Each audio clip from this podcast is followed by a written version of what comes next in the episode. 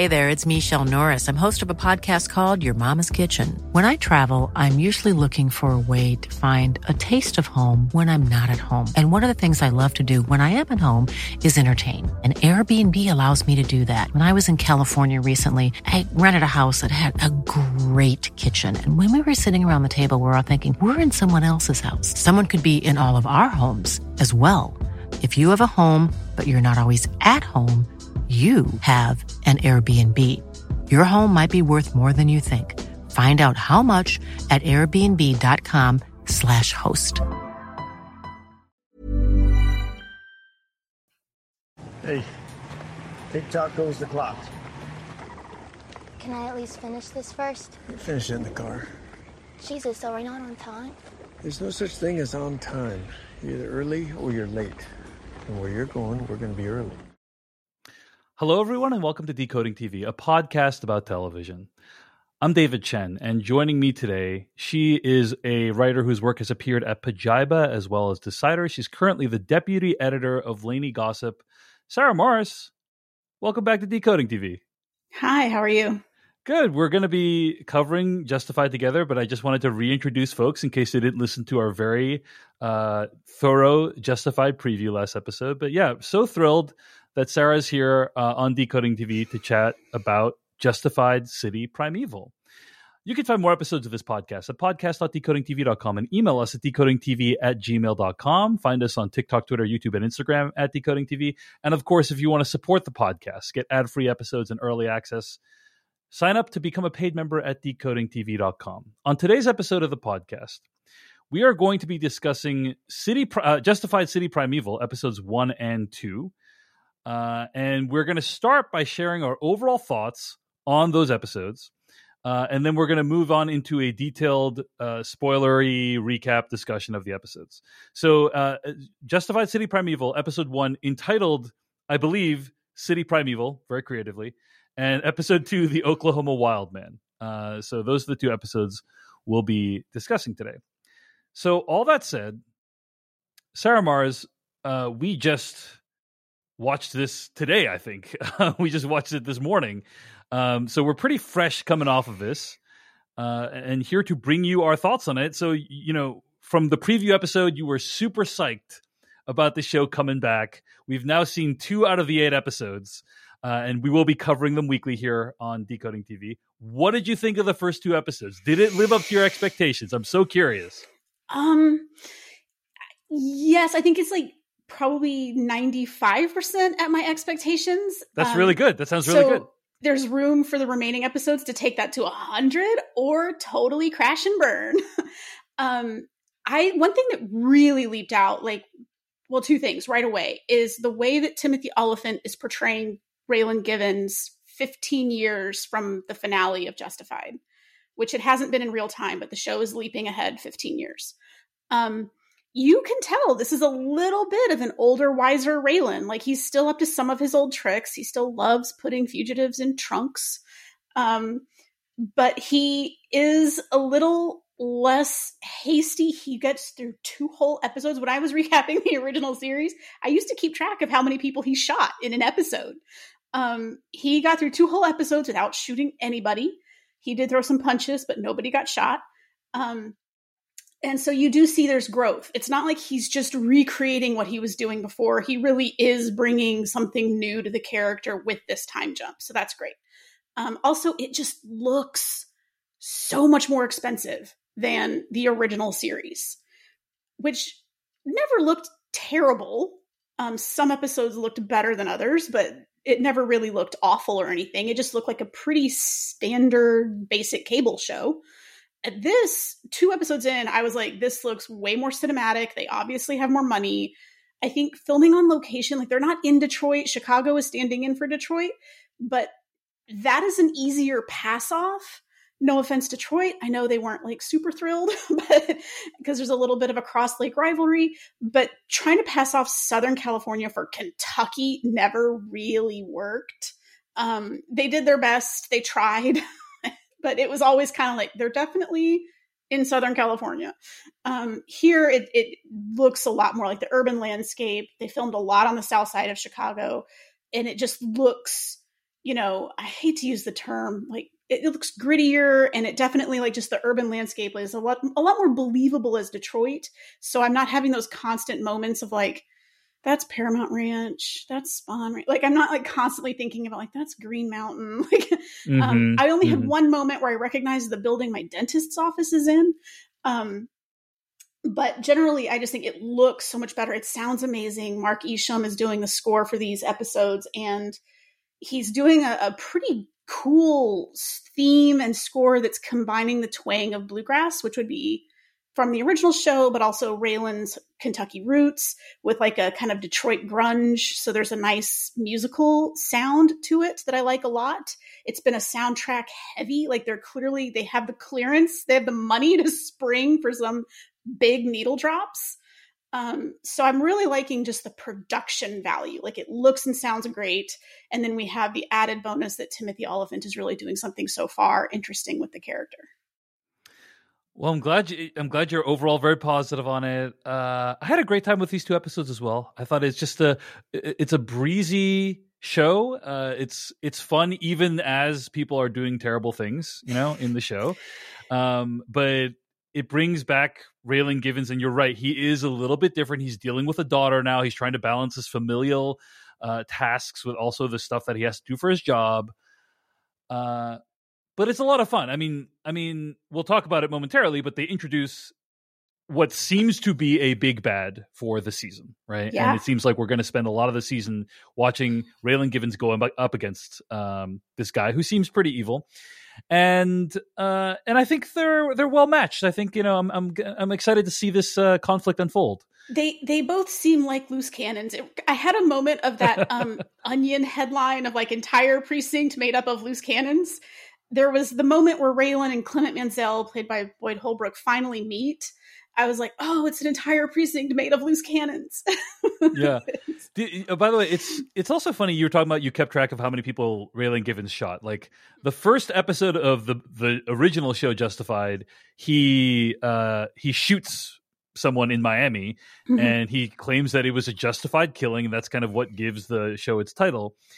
Uh but then throughout the rest of the show he like shoots and kills many people and so many and and it's like none of those other shootings or killings are given nearly as much weight as um, the Miami thing, and that was hilarious to me because that's actually the Miami shooting is mentioned in these first two episodes. Yeah, I ahead. have to imagine that if a federal law enforcement officer murdered somebody, I don't care what the reasoning is. If a federal law enforcement officer murdered somebody in broad daylight in front of dozens, maybe a hundred witnesses, people would talk about it for the rest of your life. Well, that's fair. That's fair. I just uh, I you know, I agree with that, uh, but I'm just saying he also has killed lots of other people that oh, were yeah. also that were also witness. Yeah. That's all. That's my point. Yeah. Um, and it's just funny that they give that one more weight because that's the one that kicked off the series. Um, yeah. But you're right. There were more. There were more uh, witnesses, and it was a relatively high profile shooting. So yeah. Um, but anyway, I I had a great time with the first two episodes. I think it's very very promising. Um, I'm kind of curious, Sarah, what the structure of the show is going to be. Like, I don't feel like I have a good sense of it even from the first two episodes.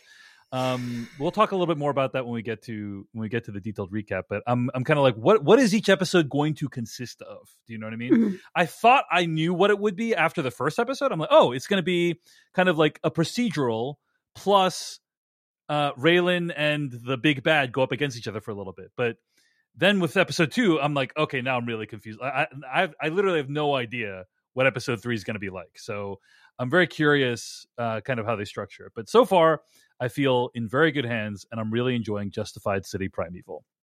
Same.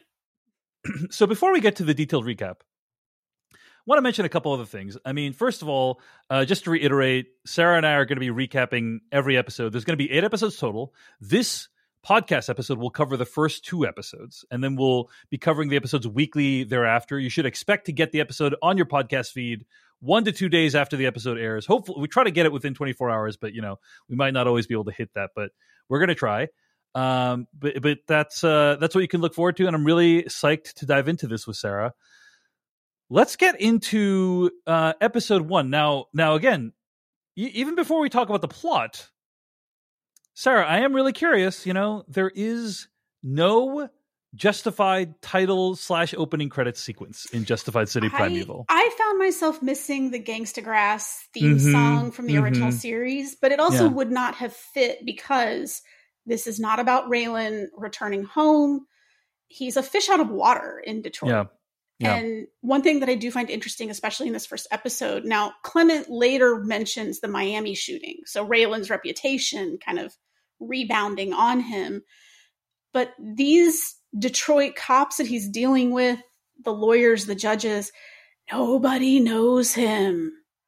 You know? So Mhm. it's kind of like there's uh this really kind of awful Detroit detective who is like, we'll show you how it's done. And they're so over the top, like they want to bash the door in and let a dog eat a guy and like just horrible things. And Raylan's like, chill out. We'll just open the door.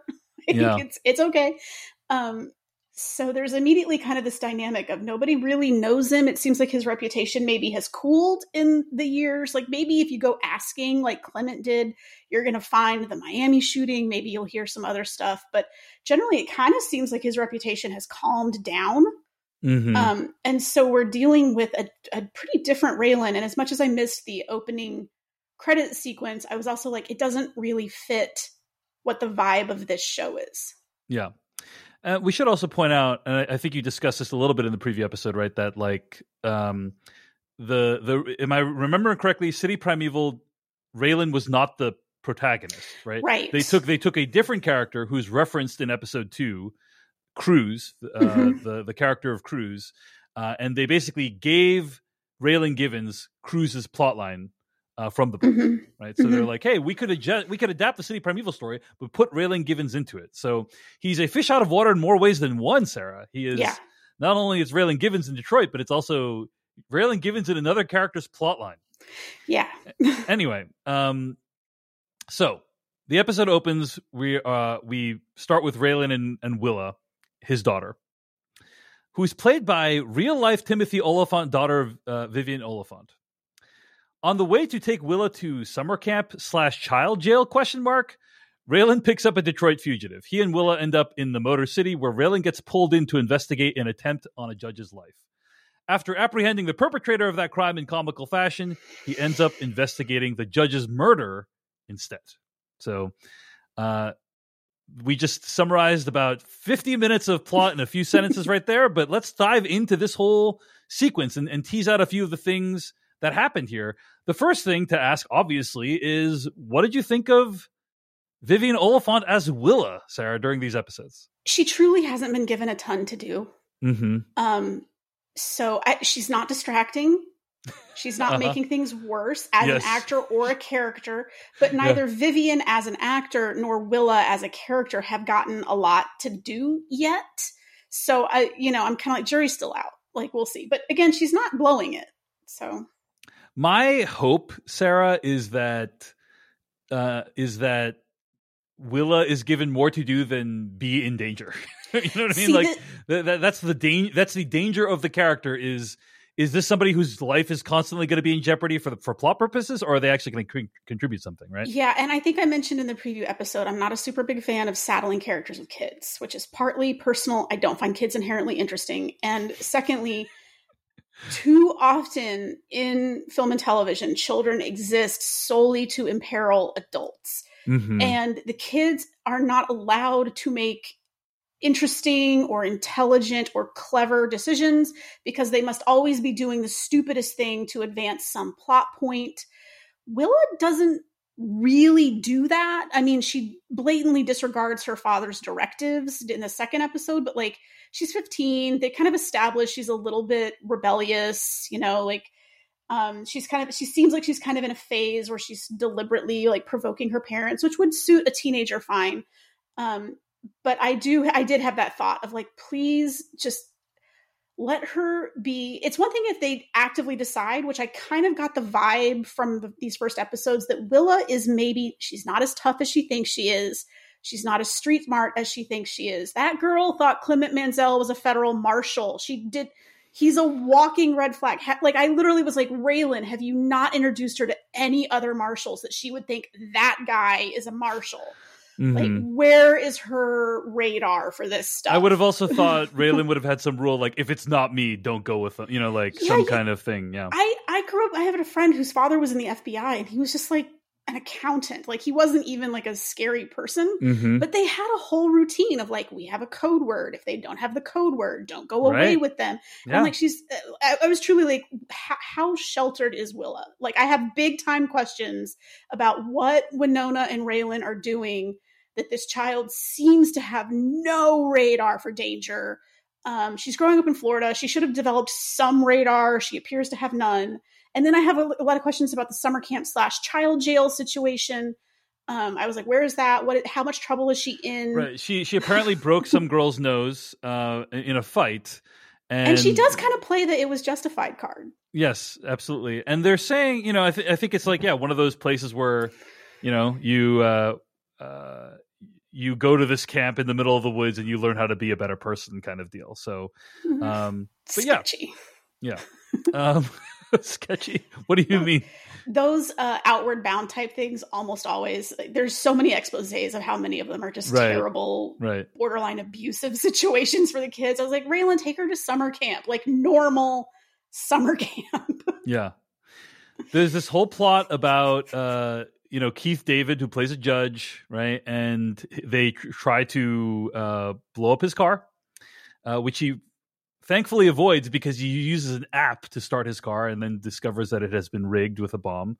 Um but one of the things I really love about these two episodes that I feel really captures Justified, Sarah, is how you are introduced to all these characters. Oh, Keith David, the judge, and the the defense lawyer for the person who tried to carjack Raylan, and so on.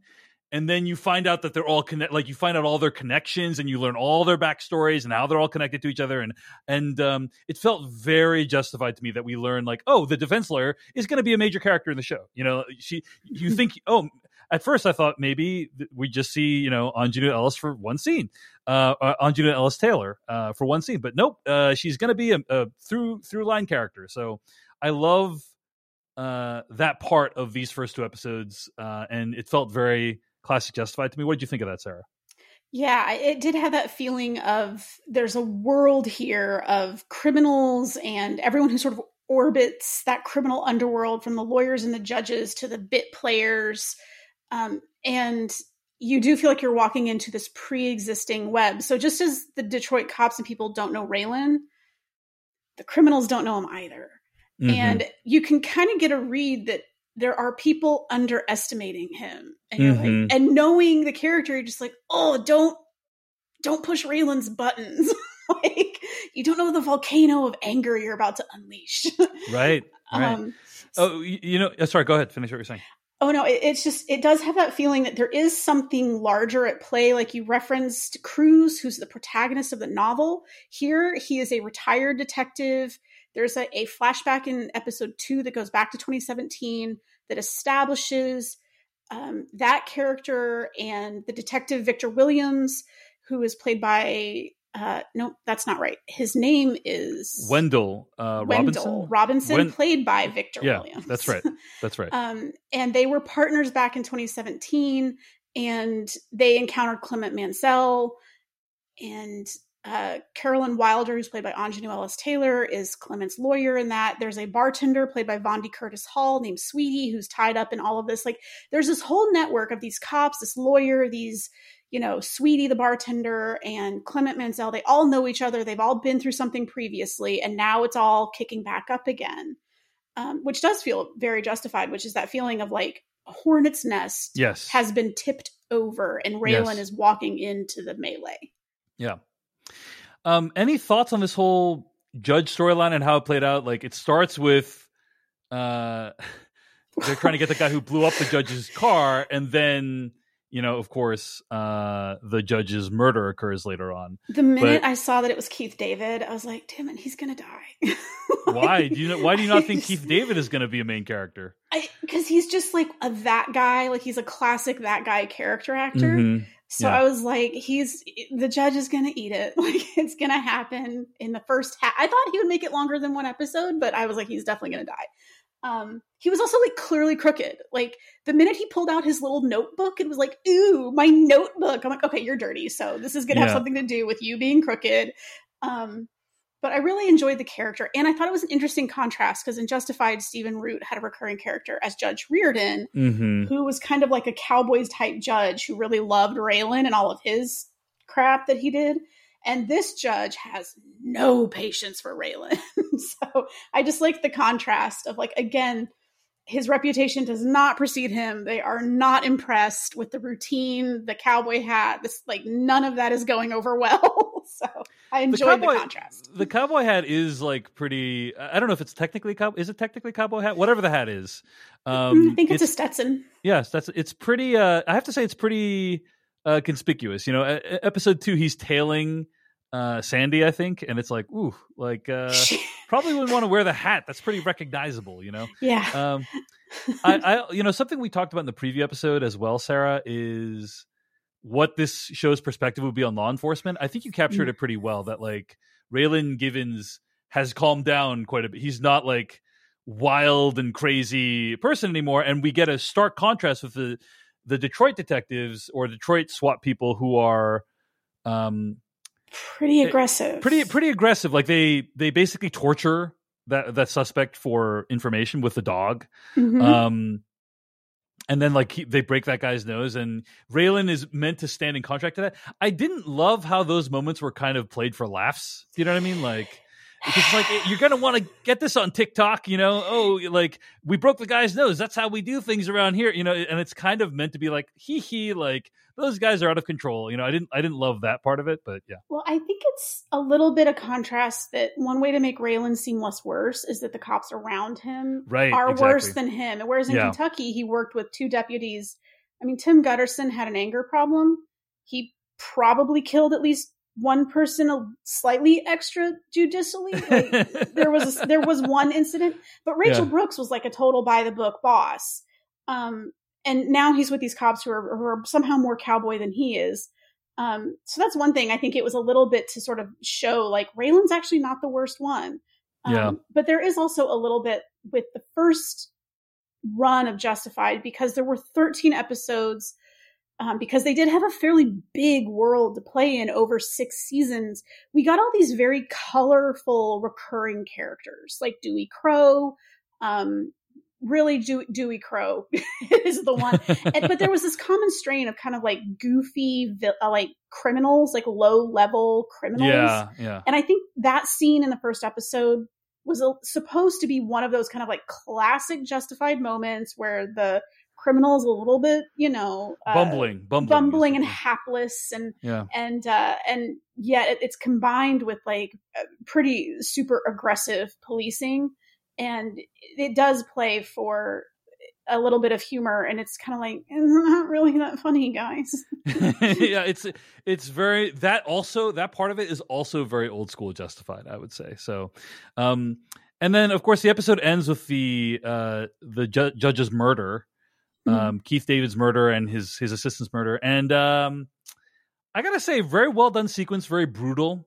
Uh the idea that a kind of road rage incident would lead to you getting killed, I think is really uh, particular, uh, sadly relevant in America today. We've actually seen a lot of people, uh, you know, do very minor things in car, like very um, innocent minor things in cars that have gotten killed in recent days. I feel like I've read about it in the news a lot, uh, Yeah. and it's a very sort of gut wrenching, suspenseful sequence of finding out like whether or not the judge and his assistant are going to get murdered. Uh, what do you think of that whole sequence, Sarah? I, I thought it was very well done and i do like that this whole thing hinges on essentially a coincidence yes, yes. um that if if the judge alvin guy played by keith david if he had not flipped them off. flipped off Clement if he hadn't, you know, if he just gone his own way and sort of let it go, none of that happens. Um, so I I like that it really was just this like random intersection of two people, and then Clement gets that little brown notebook, and that's clearly going to be a big deal. Mhm. And it turns out that the judge's assistant was a CI for the Detroit detectives.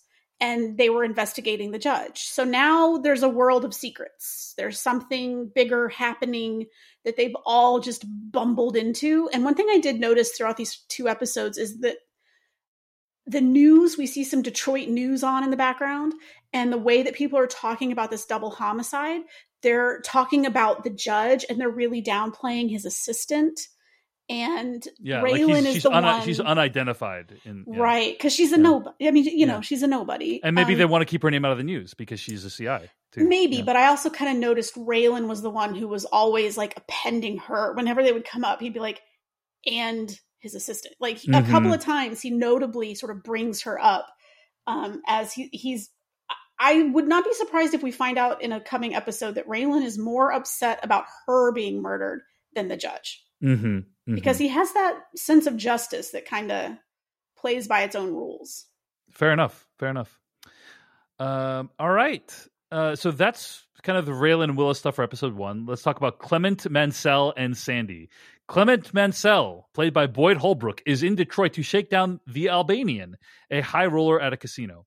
His partner is Sandy, played by Adelaide Clemens, and Clem has connections uh, to a local bartender, Sweetie. Sorry, Sandy has connections to a local bartender named Sweetie, who's played by Vondie Curtis Hall. While trying to pursue the Albanian, Clem ends up in a road rage incident with a judge, killing him and his assistant, Rose, who's played by Ray Gray. All right. So, Clement Mansell, I have to say, pretty great introduction for uh, the Clement Mansell character. He is introduced basically stealing someone's car at a gas station. Then he drives to a casino and he throws the car keys away. This guy comes off very much like Joker to me. Like he's does not care about whether you live or die, and uh, he's just trying to have some fun. Uh, but it's as a result is kind of terrifying. What did you think of Boyd Holbrook as Clement Mansell this episode, Sarah?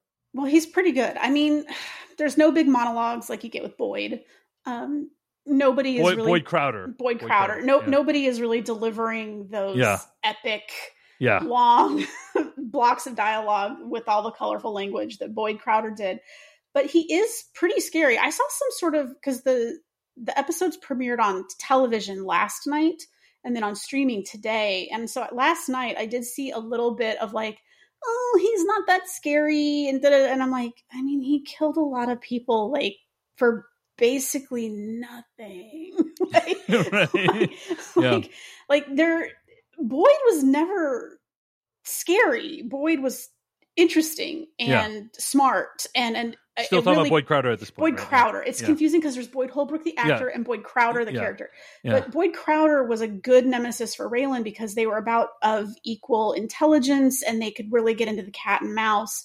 Whereas Clement Mansell is, like you said, he is kind of a Joker character where there just doesn't really seem to be a reason for the things that he does beyond that's what he feels he's going to do in the moment right. and that is scary like legitimately this is a character that you're like i don't know what he's going to do next every moment feels dangerous because he could kill somebody I'm a big fan of Boyd Holbrook. As are you. We're we're both Boyd Holbrook stands here on the podcast, but I, I know a lot. There's a lot of negativity against him. I've seen, um, but that's not going to come from us. At least not until this character jumps the shark. Uh, so, any other thoughts about the Clement Mansell and Sandy plotline in this Um, episode, at least? well i think sandy is pretty intriguing too because there's a little bit of a question of like how involved is she? I mean she's clearly like in it with clement. They're planning to shake down this high roller together. But then it's like how capable is she on her own? Um, there's a question later about like is she in over her head or is this where she wants to be? How in control is she really? Doesn't seem like a lot but she also doesn't seem as stupid as clement thinks she is like clement clearly kind of thinks she's just a patsy Hmm. I hmm, that's interesting. I don't know that I I got the sense that she's a pat that he thinks she's a patsy, but I my sense of Sandy is she has some street smarts. Like uh, she handles definitely more than willa right. She handles the detectives visiting her with like some amount of skill. Do you know? Um, Yeah. In my opinion, but uh, I I agree. She's not. I would not say she is super cunning. You know. So- she made a rookie mistake she stepped on the rim of the toilet to like reach up to the ceiling in a public restroom the minute she put her feet on that i was like girl you are in high heels stand on the tank So, how much shady stuff has she really been up to if she hasn't learned the stand on the tank method? Um, Sarah, but... I have a lot of questions about how many times you've had to stand on the tank. In, I mean, you only need to do it once in your life to know stand on the tank. Mm-hmm, um, mm-hmm. But she she does seem to be somewhere like I don't think she's as hard or as bad as Clement but she's in this world. She's involved with him in a shady way. Yeah. She's part of his schemes. She she at the least knows that he has probably killed people. Is my sense, and, and she knows and she's definitely. okay with it. She's yeah. okay with it. Yeah. So, um, but she also seems to be spiraling a little bit. She's smoking a lot of pot. I did love um, Vondie Curtis Hall has a line he's like, "You know, this is legal, right? You can just go buy it." yeah. like, um, because she's insisting on getting her drugs from a former drug dealer, and it's like it's legal now. Um, but she is smoking a lot of pot. She says it's for stress. And it's like, if that is true, she is very stressed based on her consumption. All right, let's talk a little bit about uh, Carolyn Wilder. Carolyn Wilder, played by Aunjanue Ellis Taylor. She's a De- Detroit defense attorney uh, with a shitty ex who has apparently defrauded her and their community. Uh, and also, she has some connection to Sweetie, the bartender. She challenges Raylan's uh, "I'll put you in the trunk" crap from you know the the carjacker who confronts him, proving once again that Raylan is a terrible liability in court. She and Raylan have a flirty moment, but that's totally ruined by Willa being a punk and buying a very flashy drink for her. Uh, so yeah, any thoughts on the Carolyn Wilder sweetie storyline? Like, w- you know, any thoughts on where this might be going? I mean, clearly there's a history, like there's a connection.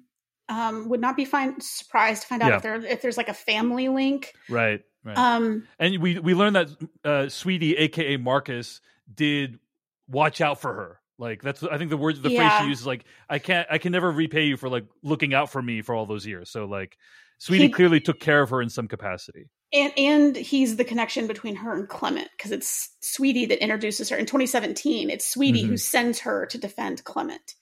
Um and so they're they're all connected, but I also think like I just really like Aunjanue Ellis Taylor.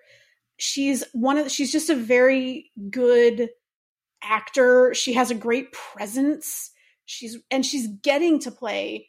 She is like her screen presence is very sexy. And when I first saw her was on The Mentalist, which was just a CBS procedural that was built around Simon Baker, so she was very much a side character. But I really noticed her in that because I'm like, ooh, she's too cool for this she's too cool to play the fuddy duddy boss. And now she's getting to play this like sexy, shady criminal defense lawyer. And I'm like, this is what she should be doing with her time. So I'm really excited to see where she takes the character and that she and Raylan already have a little bit of a flirty vibe. And it's like, Raylan, please don't like at least get the case closed first. like, please don't ruin another case with an ill-advised affair. Fair enough fair enough. Uh, it it does seem like that might happen. Like the show puts in some hints that that might happen, but I don't know that there's going to be a romance between the two of them. We'll see. We'll see. Um, they're certainly both very attractive humans. So there's uh, vibes, and it could just yeah. be vibes because they are also both kind of predators, and they're like sensing each other in uh-huh. the wild of like like recognizes like, and I was a little bit reminded of Boone, the character that Jonathan Tucker played in the final season of Justified, mm-hmm. who fancies himself this gunslinger type, and he keeps trying to have this like epic rivalry with Raylan, and Raylan keeps blowing him off, and it's because Boone was all flash, no substance, and Raylan knew that. Raylan knew ultimately, as as off the chain wild card as Boone could be, Raylan kind of knew that from the moment he saw him, like that guy's not really it. Like he's playing a part. Whereas with Carolyn, it's like, no, she's it. Like she has read your cards. She knows who you are. Like the way she treats him in court. I was like, yes, somebody finally calling him on the trunk thing because that's always played for laughs, and it's it mm-hmm. is exactly the kind of thing that would get a case tossed out of court. Right, right, yeah. All right, well, Sarah, any other thoughts on episode one of Justified City Primeval, entitled City Primeval? I want to just shout out um, uh, Marin Ireland. Uh, yeah. is uh, the one char- yeah, not ahead. insane Detroit cop. Marin Ireland plays a, a, Detroit cop uh, named Maureen, and uh, you people might know Marin Ireland from Sneaky Pete. You know, if you've seen Sneaky Pete, she was in that prominent role in that movie or that show, I should say. Uh, and so I, I like seeing her here. She seems like a cool character that we'll hopefully get to know more over the course of the season. Well, she was Uh, involved with a judge's assistant, so Yeah. like, there's a connection She, there. yeah, she, that- she like helped deploy her as a CI, is my understanding. Mhm. Um, I liked uh, the you know the the whole sequence where they apprehend. Like the the, the idea is that basically, uh, Keith David, who plays the judge character, has uh, he plays Judge Alvin Guy, I think is how you Mhm. pronounce it, or is it Guy? Guy? Anyway, guy. uh, he has sentenced a suspect to like the maximum uh, sentence possible. Uh, and even despite that, that suspect's mom still really wanted to sleep with him. So he slept with her, and then the suspect got really pissed and felt like uh, he had dishonored their family, which probably has some undertones there. Uh, Well, and there was you know- definitely a prominent Confederate flag moment Yeah, going yeah. into that house, so there's Yeah. undertones for sure. but then you get to see him taken down in brutal fashion and i, I thought that was all like other than the police brutality part i thought that was all very funny like with raylan's negotiating with him behind the door that's like classic justified stuff i really like that so Yeah. um any other shout outs from from episode one uh, Jen, uh sarah before we move on to episode two Um, some pretty good needle drops. Mm, um, There was a very prominent Seven Nation Army, the White Stripes, of course, being a Detroit band. And then there was Good to Your Earhole from Funkadelic, also known as George Clinton and the Parliament Funkadelic, also a Detroit group. So again, they clearly had some more money for the song budget. Mm, yeah. They, they've got some, episode two has even more. yeah well those are a few thoughts on justified city primeval episode one city primeval Life is full of awesome what ifs, and some not so much, like unexpected medical costs. That's why United Healthcare provides Health Protector Guard fixed indemnity insurance plans to supplement your primary plan and help manage out of pocket costs. Learn more at uh1.com. Quality sleep is essential. That's why the Sleep Number Smart Bed is designed for your ever evolving sleep needs. Need a bed that's firmer or softer on either side? Helps you sleep at a comfortable temperature? Sleep Number Smart Beds let you individualize your comfort so you sleep better together. JD Power ranks Sleep Number number 1 in customer satisfaction with mattresses purchased in-store. And now, save 50% on the Sleep Number limited edition Smart Bed for a limited time. For JD Power 2023 award information, visit jdpower.com/awards. Only at a Sleep Number store or sleepnumber.com. Let's move on and talk about uh, Justified City Primeval episode two, entitled "The Oklahoma Wild Man." Uh, let's just dive right into it because we already gave our overall thoughts earlier of the episode.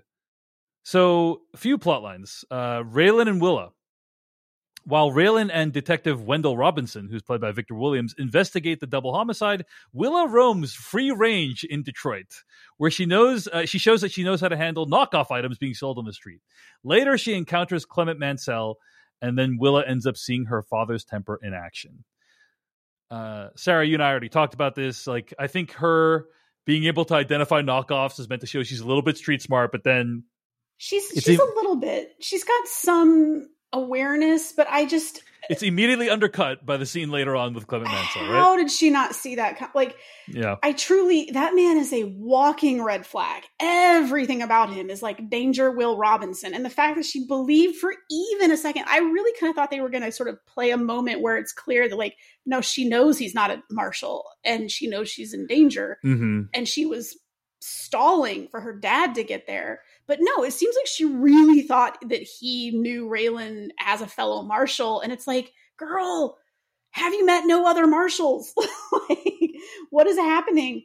Um, but she is just 15. I want to cut her a break, but I also kind of feel like Raylan and Winona are not silly people. I feel like they probably would have given her a little bit more of like, marshals don't look like that. Yeah, I, I agree. It, it it strains belief a little bit. The thing that really, I mean, there's an amazing scene at the end of the episode when Raylan finds Clement in uh, the, I guess, hotel restaurant. First of all, I liked how the whole Clement stuff played out, right? mm-hmm. because Clement he later explains he had to like hit up three different hotels to try to find Raylan's hotel. He goes to the front desk. He's like, I'm looking for my friend Raylan Givens. Now, at a hotel, they would never tell you what the room of the person is, but what they can do is connect you to that person's phone. Yeah. And so that's what he did. They call up the phone, and then you know Clement's talking into the phone, and theoretically convinces Willa to come downstairs. Uh, and when Raylan gets there, you can tell he is seething with rage, and he ch- tells Willa like, "Hey, get up, like stand up, just walk away from the table." And she's not listening to him, you know, and because she's like a rebellious teenage daughter, and I felt like, oh, I, I would be pissed off too if I was Raylan Givens in this And- situation. Hesitation in that moment is Yeah. believable because she does think she's tougher than she is. Right. And she does also seem to be. Uh, we need to see a little bit more of her. We don't get a ton of Willa. She's kind of peppered in, but she seems to be.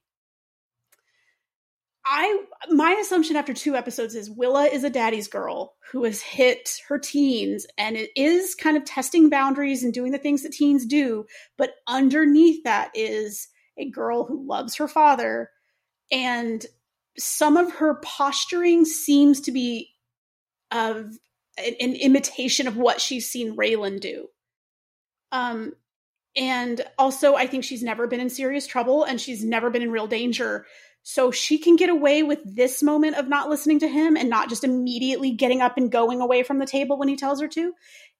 But now that she has seen that danger and seen that side of her father, she should have some warning signs logged in her memory bank. Right, like if if Dad gives me that look, GTFO theoretically, if right? dad goes for his gun like that, if he gets that look Yes. on his face, yeah, you know, GTFO. yeah. yeah. it, so if she does this again, that's when we're entering the territory of they're making this child make stupid decisions just to advance the plot. Please find a better way to move your plot than just putting all of it on stupid children. Let the children be, it's okay if they're inexperienced and naive, they're kids, but they should be constantly learning from these experiences. So Right. if we've established that she's a little bit naive and not quite as with it as she seems, like yeah, she can handle the knockoff dealer, but she cannot handle Clint, like Clement Mansell.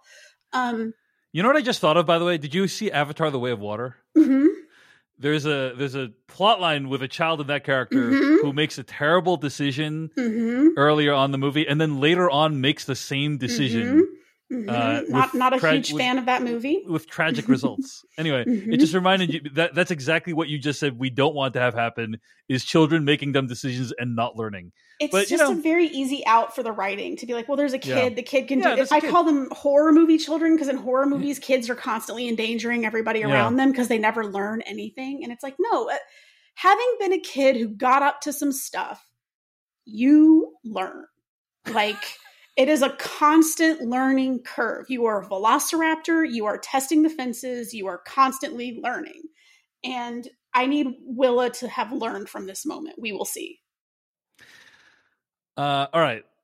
Let's talk about what happens with uh, Carolyn Wilder and Sweetie in this episode. So the episode actually opens with a flashback to 2017, and we see Sweetie betray uh, his fellow drug dealers to Clement Mansell, who murders all of them, including his own crew. Uh, then we learn that Carolyn got Clement off the hook for multiple homicides. In the present day, he's threatening her once again to engage her services.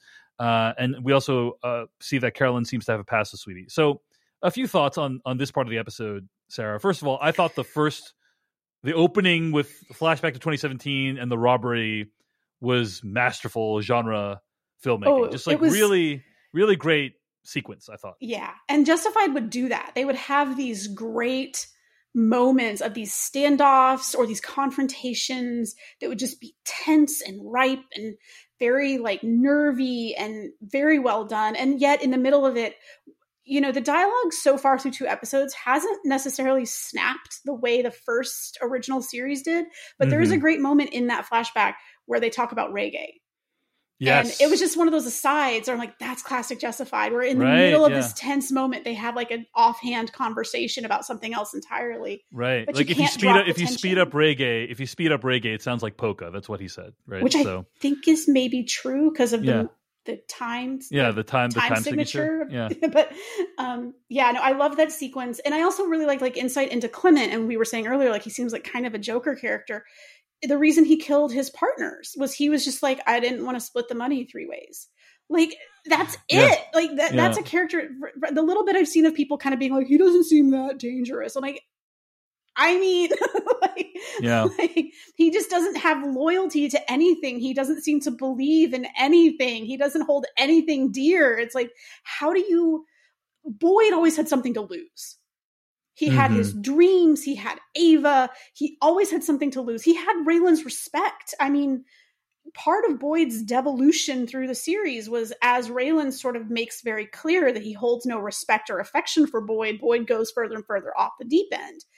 And none of that's going to work on Clement Mansell. Like, how do you, how do you reckon, like, this, this is going to have to end in Raylan killing him. Like, there's not going to be a, a neat, like, we're going to arrest him and he's going to go to jail. Finally. Right, No, right. like, this is the kind of character that you cannot leave alive. Well, uh, we later learn also that he he got off of, from the murders in a technicality, is my understanding. Um, Yeah, Carolyn seems to be a very good lawyer. yeah, yeah, yeah, yeah. Um, a few other thoughts on this whole this whole plot line. I mean, uh, yeah, the the opening sequence is terrifying, and and you know the the close up of the record and um, Sweetie's colleagues realizing that he's betrayed them. The one guy who's left alive even after being gunned down. Like it's all just really I feel Well like done. we're going to meet that guy. yeah. I feel like they wouldn't have specifically said he got shot twice at point blank range and survived. Like that guy's going to come back. I agree. I will tell you that I did get pretty confused, Sarah, uh, when it's it, it started. First of all, um, is it just me or does this TV show use on-screen text and graphics way more than Justified? did? Oh wait, wait, wait! I don't. I don't remember there being so much on-screen text. Right? Like, uh, Aggressively huge. yeah, font. ag- aggressively huge font. It's very large. I like. I, I- hey, I like a bold font, Sarah. Okay, like I, if you're gonna put fonts on, you might as well have them be large and in my face. So I'm a fan of it. But uh, it said 2017, and then it said three days later, and then you see Clement Mansell with Sandy in a hotel, and I'm like. Mhm. Is it three days after? I, literally wrote It's- down my notes. Oh, we're back to present day again No, and it's they're about three to be days after yeah, the It's three days after murder. their murders. Yeah, no, I, I get it. But I just I did get a little bit confused because I was like, It was because he's because he's with Sandy, and the last time you saw him was with Sandy as well. Um, s- So it wouldn't be surprising that uh, Clement would be about to be apprehended for killing the judge from last episode. Right. right, and Yeah. it's also it's a it's a narrow flashback, 2023 to 2017. Or whatever the present day of, of Right. City Primeval is, it seems to be relatively contemporary. And Yeah. I did look up Yeah. the timeline of the original series, which ended in 2015. Yeah, so it ended eight years ago. Yeah. but really the series only took like three years so Mhm. in justified time it was like 2013ish like end I of- see. and so we are kind of closer to that 15 year gap and obviously raylan's hair has gone completely gray timothy olyphant silver fox is here um, but the the flashback with sandy and clement is confusing because they just look the same Yeah. Yeah. That's right. and one thing That's they right. could have done is Clement has these swallows tattooed on his chest. Uh huh. And when I realized that the three days later was still in the bounds of that, Yeah, they could have had him not I have was the like, tattoos. I was like, he needed to not have the tattoos. He needed to be Uh. clean shaven. He needed his Right. hair done differently. Right. Yeah. Yeah. he looked. He, they didn't change his appearance at all. That They was didn't it change odd. his appearance at all. And Yeah. Sandy probably, I actually kind of thought like she was. They also didn't change her appearance too. By the Yeah, way, know, I'm going like, to say this, and it's going to sound judgy. I don't mean it judgy. I ju- I'm just using a, a shorthand. She looked Sure. a little trashy. Uh-huh. And I'm like, Sandy probably should have looked m- maybe either worse than when we meet her in the present day. Uh huh. And the idea that somehow her association with Clement has actually amazingly brought her up in the world, or she should have looked more clean cut and he's brought her down in the world. hmm But she just looks the same. It's the bodycon dress. She's just wearing the same type of clothes. Yeah, She's doing exactly. the same hair and makeup. And I'm like, no, we, we need to see a contrast of has knowing him in some way improved her lot in life or has it ruined her lot in life? But they just look the same. I think we'll get probably get more uh, Clement Sandy backstory is my guess. Um, You know, but we'll I see. wouldn't care if we didn't. Mm-hmm. I they don't need an I elaborate kind of, I, I kind of, yeah. I'd be interested to know like how she got mixed up with him a little bit more. You know, I'd, I, I'd like to learn about that. So See, but and that's yeah. where I feel like if we saw that that flashback and Sandy looked different, if it whether it was better Yeah, or worse, exactly. if she looked Yeah, different, I would be told the story. asking questions of like, okay, well, what happened to you? But just looking the same, I'm like, oh, you're just this girl. This is Yeah, who yeah, you yeah. are. But the- the- it- it- missed opportunity to do some storytelling with just costumes and, hair- and yeah. hair, you know, hair makeup. They could have they could have done it. So yeah. Yeah. But I also Um, feel like, like Joker, Clement Mansell doesn't really need. I mean, he's from Oklahoma. I've spent a lot of time in Oklahoma. He got out by any means necessary, and I don't blame him. Um, so I don't need the backstory of Clement Mansell. So let's talk about Clement Mansell and Sandy. What happens this episode? Clement sends uh, Sandy to dump the gun from the double homicide, but instead she hides it at Sweetie's. Later, uh, Raylan and Wendell confront Sandy at the casino and explain that her life is about to get a lot more stressful. We also see Raylan and Wendell uh, try to go get the gun from Sweetie's, but then he calls in Carolyn um, and is able to prevent a unlawful search. And don't you just feel that if they had just, if Sweetie had just said, yes, you have my permission to go look, there's going to be so much chaos and carnage. And we're going to look back at this moment and go, Sweetie, if you had just let them go look, none of these people would be dead. Wow, that's uh, profound thought, Sarah, and actually pro- probably very true. I want to say a few things about this whole whole plotline, the the Clement and Sandy storyline. Right. First of all, as I mentioned earlier, I liked how Sandy handles herself with the with the officers. She didn't do a perfect job. Right, she could have definitely done it better, but like she knew, like, oh, I need to pretend to be sick and get these people out of my, out of here as quickly as possible. She knew to hide uh, Clement in the back room. Like she knew about like a, a lot of things. She knew like how to conduct herself in a lot of different ways, but uh also kind of like kind of a you know uh I was going to say a bit of a coincidence because they're looking for the car that was cited at the judge's murder. And it's the car that Clement Mansell borrowed. Not really a coincidence because like wherever she was, they would have figured out where the car was. But I, I, I thought that was a again classic Justified where Raylan's kind of interacting with someone and they both have different sets of information about what's going on. Um, felt like a very classified Justified sequence. Uh, what else about this whole scene? So then Sandy goes to dump the gun and then decides not to. And I like how the show explains that decision to you. Uh, one of the characters, I think Wendell says maybe she like changed her math. And I guess Raylan I'm says curious. that. Raylan Yeah, says Raylan, maybe yeah. she just did the math and Yeah. realized that she's got leverage on Clement. Yeah, I was gonna say like that. That was your conclusion as well as like, hey, this gun might be useful to me at some point. it's point. her insurance policy. right. Although the fact that Sweetie is aware that it might be in the bar might remove that from from him, but yeah. Yeah. And as for your final point about uh, so much bloodshed could be pre- prevented, I mean, I sense that there is some loyalty question mark, um, something between Sweetie and Clement, right? What do you What do you think? Is it loyalty or just fear? Yeah, every fear. time- he's a hostage of Clement, Every right? time Clement rolls up, Sweetie does not seem excited to see him. There's Right. not that moment like he has with Carolyn where it's like there's clear there's a connection, there's a history yeah, of past. yeah. With Clement, it's always threatening. And that's why you cast Boyd Holbrook, because he projects menace. um, and it's also the the needle drops, um, which in this episode they have two big ones with with Clement, which are "Time Has Come Today" by the Chambers Brothers and "I Can't Get It Right" by the Fabulous Peps, another Detroit group. They're really leaning on Detroit Motown and soul.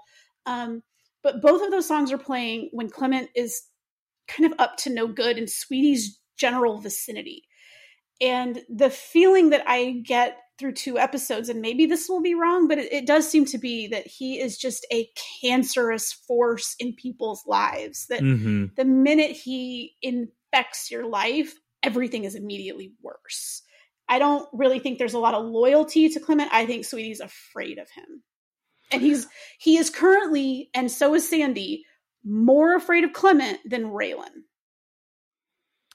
Uh, fair enough. Although he might not be doing the calculation correct on that, but yeah, I, I Yeah. agree. I agree that that well, that's the the thing about they don't know him in Detroit. In Yeah, Kentucky, everywhere Raylan went, everybody knew him, and they knew the temper, the Givens history. They they knew that stuff about him. So everywhere he went, there was always this feeling of people know who they're dealing with. They're careful with Raylan in a way that they are not in Detroit, and so it's going to be fun when that when that Kentucky shit kicker finally comes out. On that note, uh, Raylan and Wendell, they're kind of partners in whatever they're doing for this show. And uh, I think it's a fun dynamic. I, you know, Wendell is. like, he's a world weary dude. And, uh, but they seem to have a great working relationship. There seems to be very little friction there. He calls Raylan slim. Yeah. Yeah. like right off the bat. Right. Yeah. yeah. I, I, I like Wendell. I hope he doesn't die. Every time I've ever liked cop. like I was thinking about Tom Bergen, this the Kentucky State police officer in the first series, and mm-hmm. nothing good happened to Tom. Mm-hmm. Um, so I hope nothing bad happens to Wendell because his most of his coworkers are total psychopaths. Not so much Maureen, played by Marin Ireland, um, but Wendell and Maureen seem to be the only normal ones. Everyone else probably not great. Shouldn't be a cop. Probably a lot of bad apples.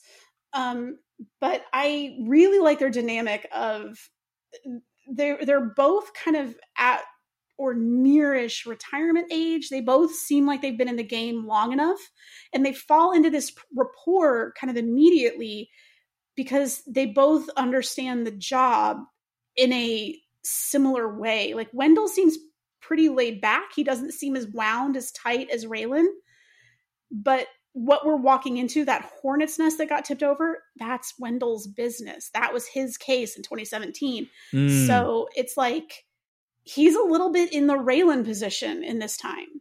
Like of being the one who's who's directly connected to these characters in this previous case. Mm, yeah. And Raylan is the the sort of um out of context fish out of water type person walking into it all. But yet they're both they both seem like they're kind of on the same page in terms of how they're approaching the job. Like when Raylan says, "Do you want to be good cop?" and Wendell's just like, "I'm too tired for that." Yeah, they're, they're both yeah. too tired for it.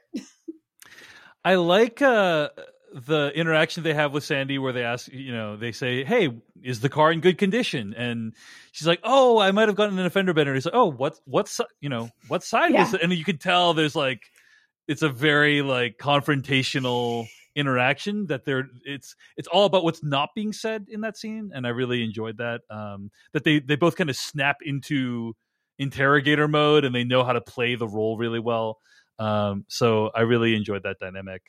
Um few other things worth mentioning right about this episode. I am curious if cruz is going to be a character in the show or if that was kind of like a one a one off like hey shout out to cruz I, uh, I think he's probably going to because Wendell says he was. Oh, it's my cat. She's coming. Yeah, um, Pan- he, you might hear pancake. Uh, Sarah's cat on, on on the on the mic, but go ahead. Um, he says specifically he was a cop a little too long, and there seems to be an implication that he might have been involved in something not great that ended his career. Yeah. There's a little bit of a feeling of like mm, something happened. It, um, it, would be weird to have cast an actor for Cruz, given him this backstory and so on, without yeah. having like without coming back to him at some point. And, and so, he has a moment in that flashback when they arrest Clement Mansell right. and they put him in the cop car. For a moment, it's just him and Cruz, and they have a little exchange, and it's like, oh no, what does Cruz know? Mm. Is he tied into this? Because these Detroit cops don't seem to be the greatest. and we're already in the present day. We're dealing with a crooked judge who well, well might, said, well said, Sarah. is either taking bribes, like whatever's in his notebooks and code. Is he taking bribes or is he keeping tabs? Because he does mm-hmm. say, "I know things your bosses wouldn't want revealed." Mm-hmm. And it's like, all right, there's something big happening. So I do think we're going to see Cruz again in the future. Yeah, yeah. Uh, any other thoughts on this episode? Anything else you want to call out, Sarah? Um, they have Sweetie and Carolyn. Another. I always keep track of the justified references. Yeah, because they name check a lot of movies, books, TV shows, like just uh, literary references, things. And they have one here where they they name check Carolyn and Sweetie reference Apophis, the Egyptian god of chaos. And they're talking about that character in context of Clement Mansell, but Apophis would work for Raylan too. I mean, it's and again it's just a thing and can you reiterate can you reiterate for those who might not remember can you reiterate how it would work um you mean that reference or yeah yeah the reference it's uh, he's the serpent god of chaos who fights ra the sun god and he's the demon of the underworld in the egyptian pantheon he's a pretty bad dude and not uh-huh. he's not a, he's not a Loki or Quetzalcoatl trickster character where it's like yeah. oh but he's kind of fun and sometimes he's right. right. Apis shows up and wrecks your shit. Um, Mhm. So I, when the minute they brought him up, I was like, oh yeah, so Clement Mansell is really going to do a lot of damage. Yeah. Um, but also Raylan can get that way. Like Raylan can ruin people's days. Like he can ruin. He can. You know, I, there was a moment where Carolyn tells Raylan, "Don't talk to my client. Don't harass my client. Stay away from my client." yeah. After Clement kind of moves in on Willa and makes a tacit threat there. I kind of need Carolyn to be like, and you stay away from him. like, I need oil and water to remain separate. Right. Right. Um, It it does seem like both Carolyn and Sweetie have a bond from being terrorized from Cle- by Clement, you know, yeah. and and I think that'll play itself out throughout the season as well. Mhm. I, I- I'm kind of curious about all the speaking roles in the first two episodes, right? Of which there are a massive quantity. Mhm. Um, so I'm just I'll throw out a couple of examples.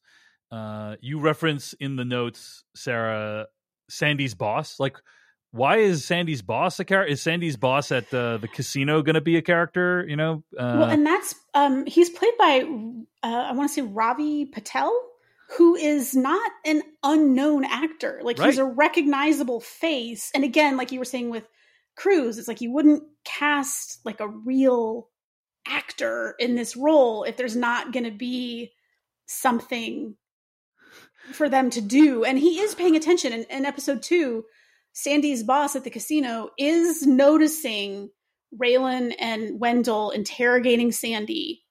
You know, like I Right. I feel that he is going to make a fatal mistake and thrust himself into whatever business Sandy's in.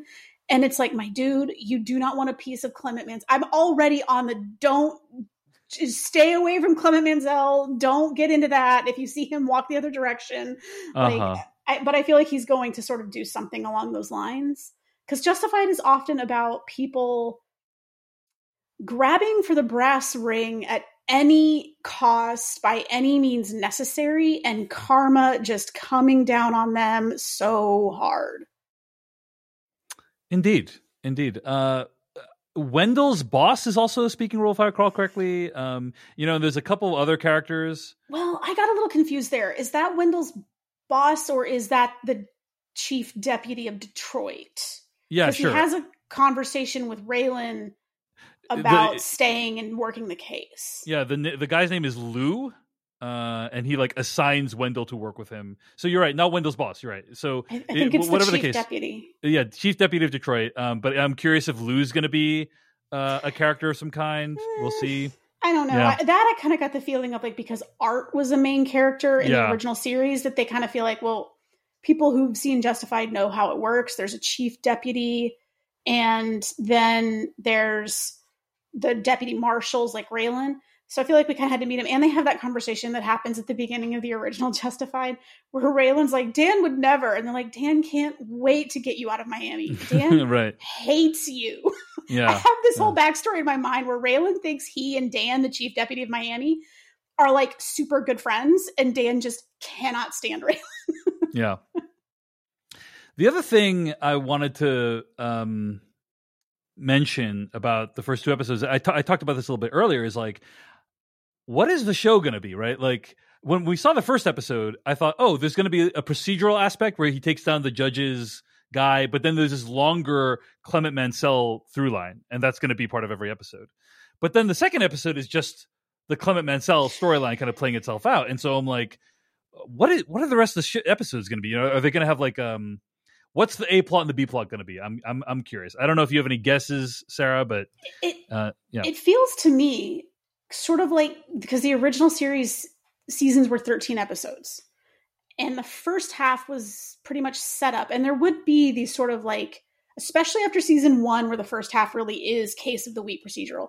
But typically you would have these sort of um, like one off episodes where maybe Raylan goes and has an adventure with somebody outside the deputy's office, like Jackie Nevada. Like you'd meet some interesting character, side character who never comes back again. Um, and then you would hit the back half of the season, the B episodes, and it would just be full momentum downhill toward the conclusion. Based on these first two episodes, and everything is linked together, like the judge, Clement Mansell, it's all the same thing, it's not separate. I'm like, this is just like the back half of a justified season.